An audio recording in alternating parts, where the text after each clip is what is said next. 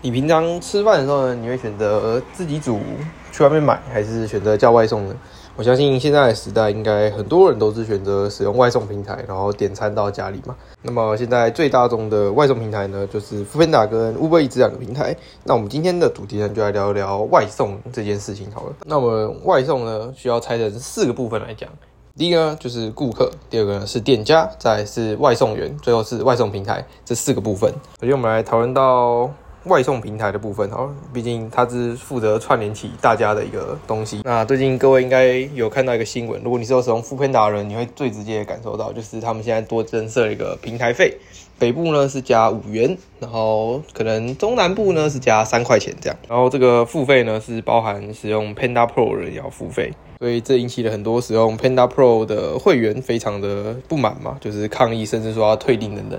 但其实我讲真的，以熊猫外送费来讲，要增设外送费是非常合理的。因为熊猫其实它对于顾客来说，真的算是一个非常非常便宜的外送平台。像我以前高中订熊猫的时候，外送费才三十块嘛。然后如果我们是五个人一起订的话，等于说一个人大概出五到六块之间，六个人订就是五块嘛这样。而且它又时常的推出一些优惠码，就是免外送费啊等等的。所以其实。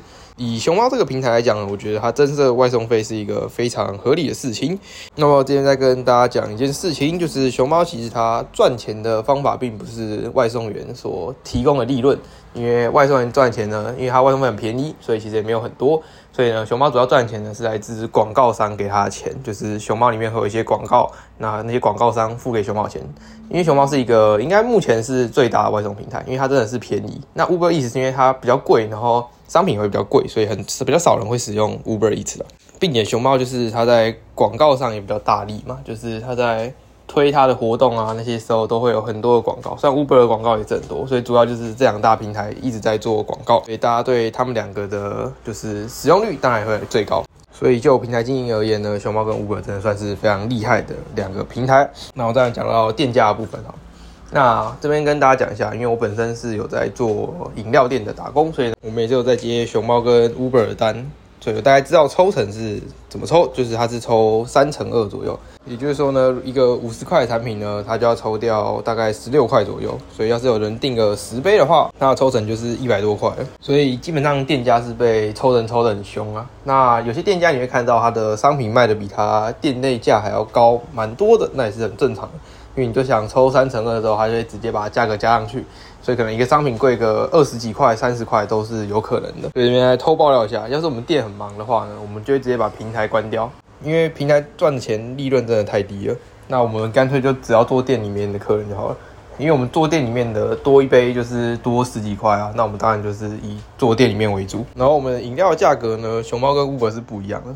我们的熊猫价格呢是跟我们店里价格一样，然后 Uber 都会贵五到十块钱之间，因为呢熊猫这边会会要求店家必须。用店内原价去贩卖商品给顾客。那 Uber 是因为他们知道自己的抽成嘛，所以他们是允许店家调整价格的。那么我有认识的人呢，他是有开早餐店，所以呢，他那时候他就说，因为熊猫不给他调价格，所以他就一直跟熊猫吵，然后最后熊猫也是妥协的。所以呢，就是证明说呢，熊猫这间店呢，它就是对于消费是最好的，然后对于店家跟外送员呢，就会稍微苛刻一点。可是如果店家反映的话呢，他可能会愿意帮店家处理。但基本上对于外送员而言呢，他是不想帮外送员处理。任何事情的，基本上熊猫它真的是一间顾客至上公司，它把东西已经切得很明显的，因为他们是不给外送员有联络客服的机会，可是店家跟顾客可以联络，所以呢，他们的定义是这样，就是外送员是员工，然后客人就是他们的老板嘛，就是他妈想办法服务好你，然后店家是合作伙伴，所以对店家的态度会比对外送员好了。所以，如果你想要加入熊猫，最好是三思而后行啊！不论是店家还是外送员。好，那我们马上就来聊到外送员部分。那外送员呢，他的薪水呢，大概是这样：平均跑一单大概是四十到五十块之间，然后餐期会有加成，所以可能会有六七十块这样。所谓的餐期呢，就是午餐或者是晚餐时段会有加成，大概一个半小时左右。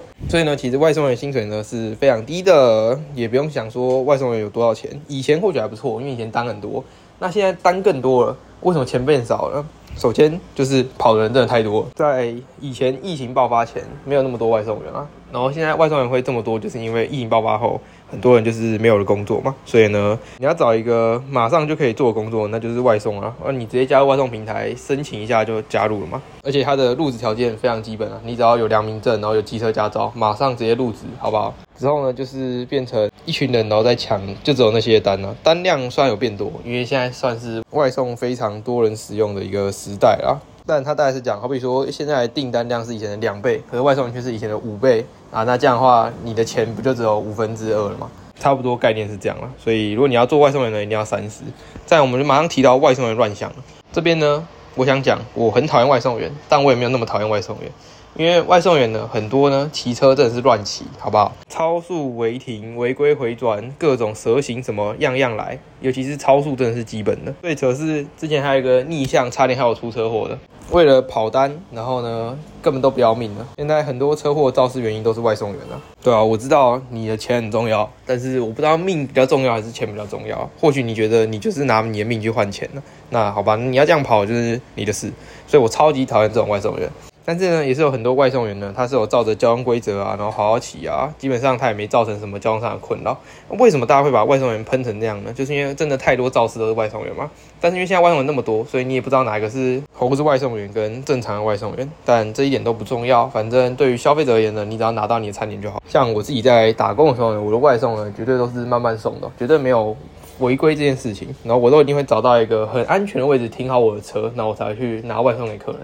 首先呢，第一个呢，因为我是领时薪的，所以我拖越久呢，我领钱还是一样多。没错，我就是一个很烂的员工。拜托，那开单是我要被罚，老板又不会帮我缴罚单，对不对？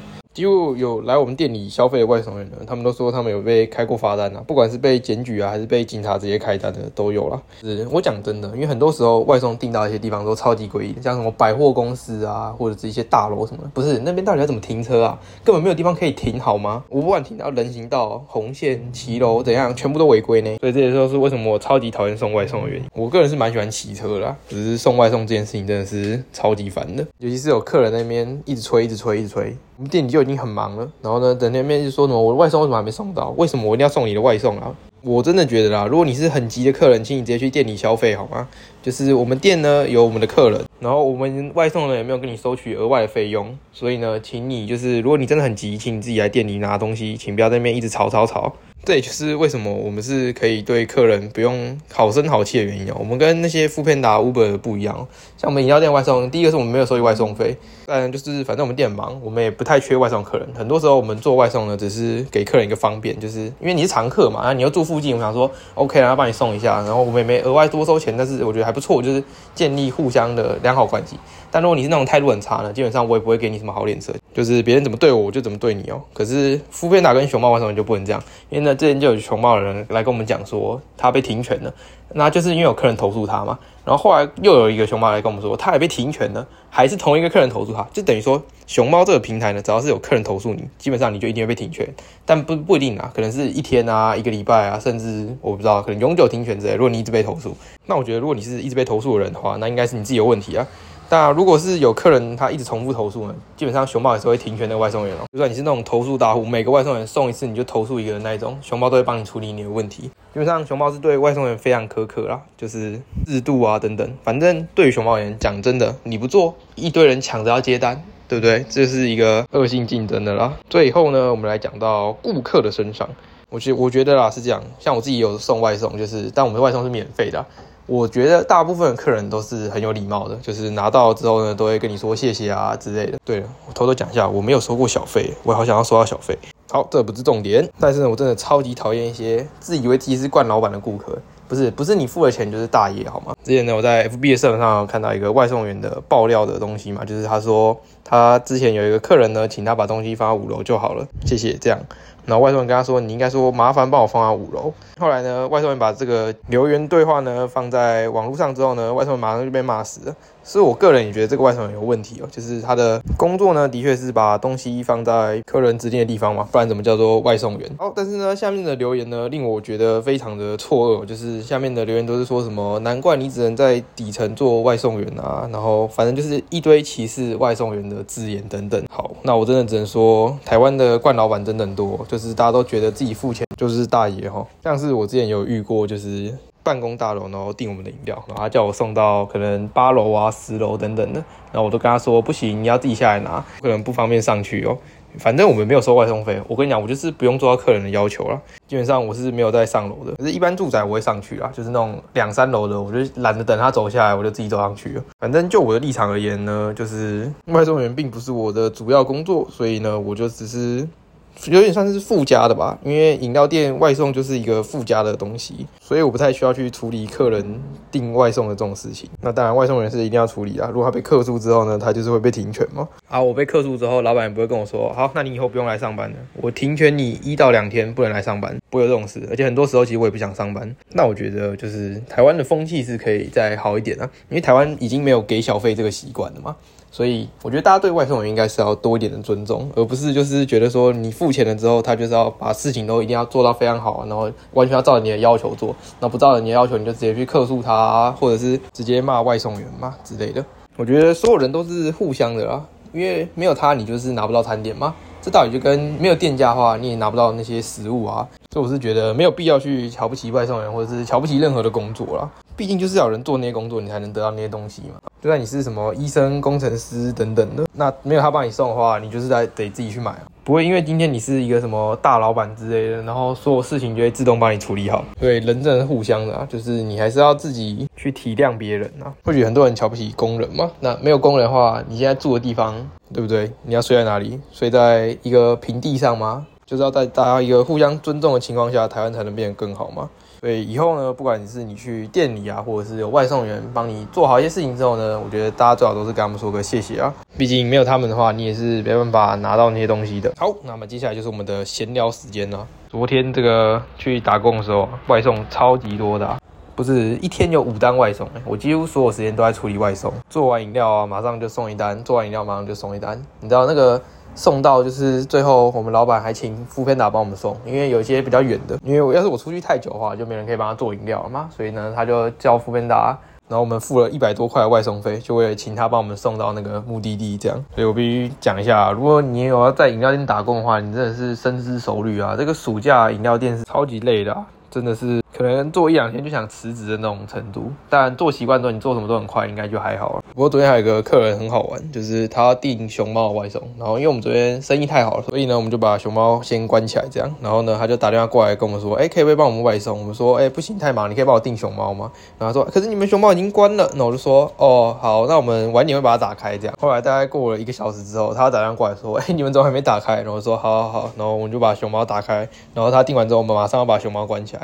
就证明说，这个暑假饮料店真的是忙得不可开交啊！这种暑期啊，就是大家都很爱喝饮料嘛，可能暑期的那种饮料店店员都比较需要多一点关爱，因为大家可能都做到心情很差，开心的应该只有老板。虽然如果老板自己下来做，可能也是会做到很烦躁的那种程度哦。那我觉得打工还是蛮好玩的，就是培养点人生的经历嘛。好，那今天这集就讲到这边啦，拜拜。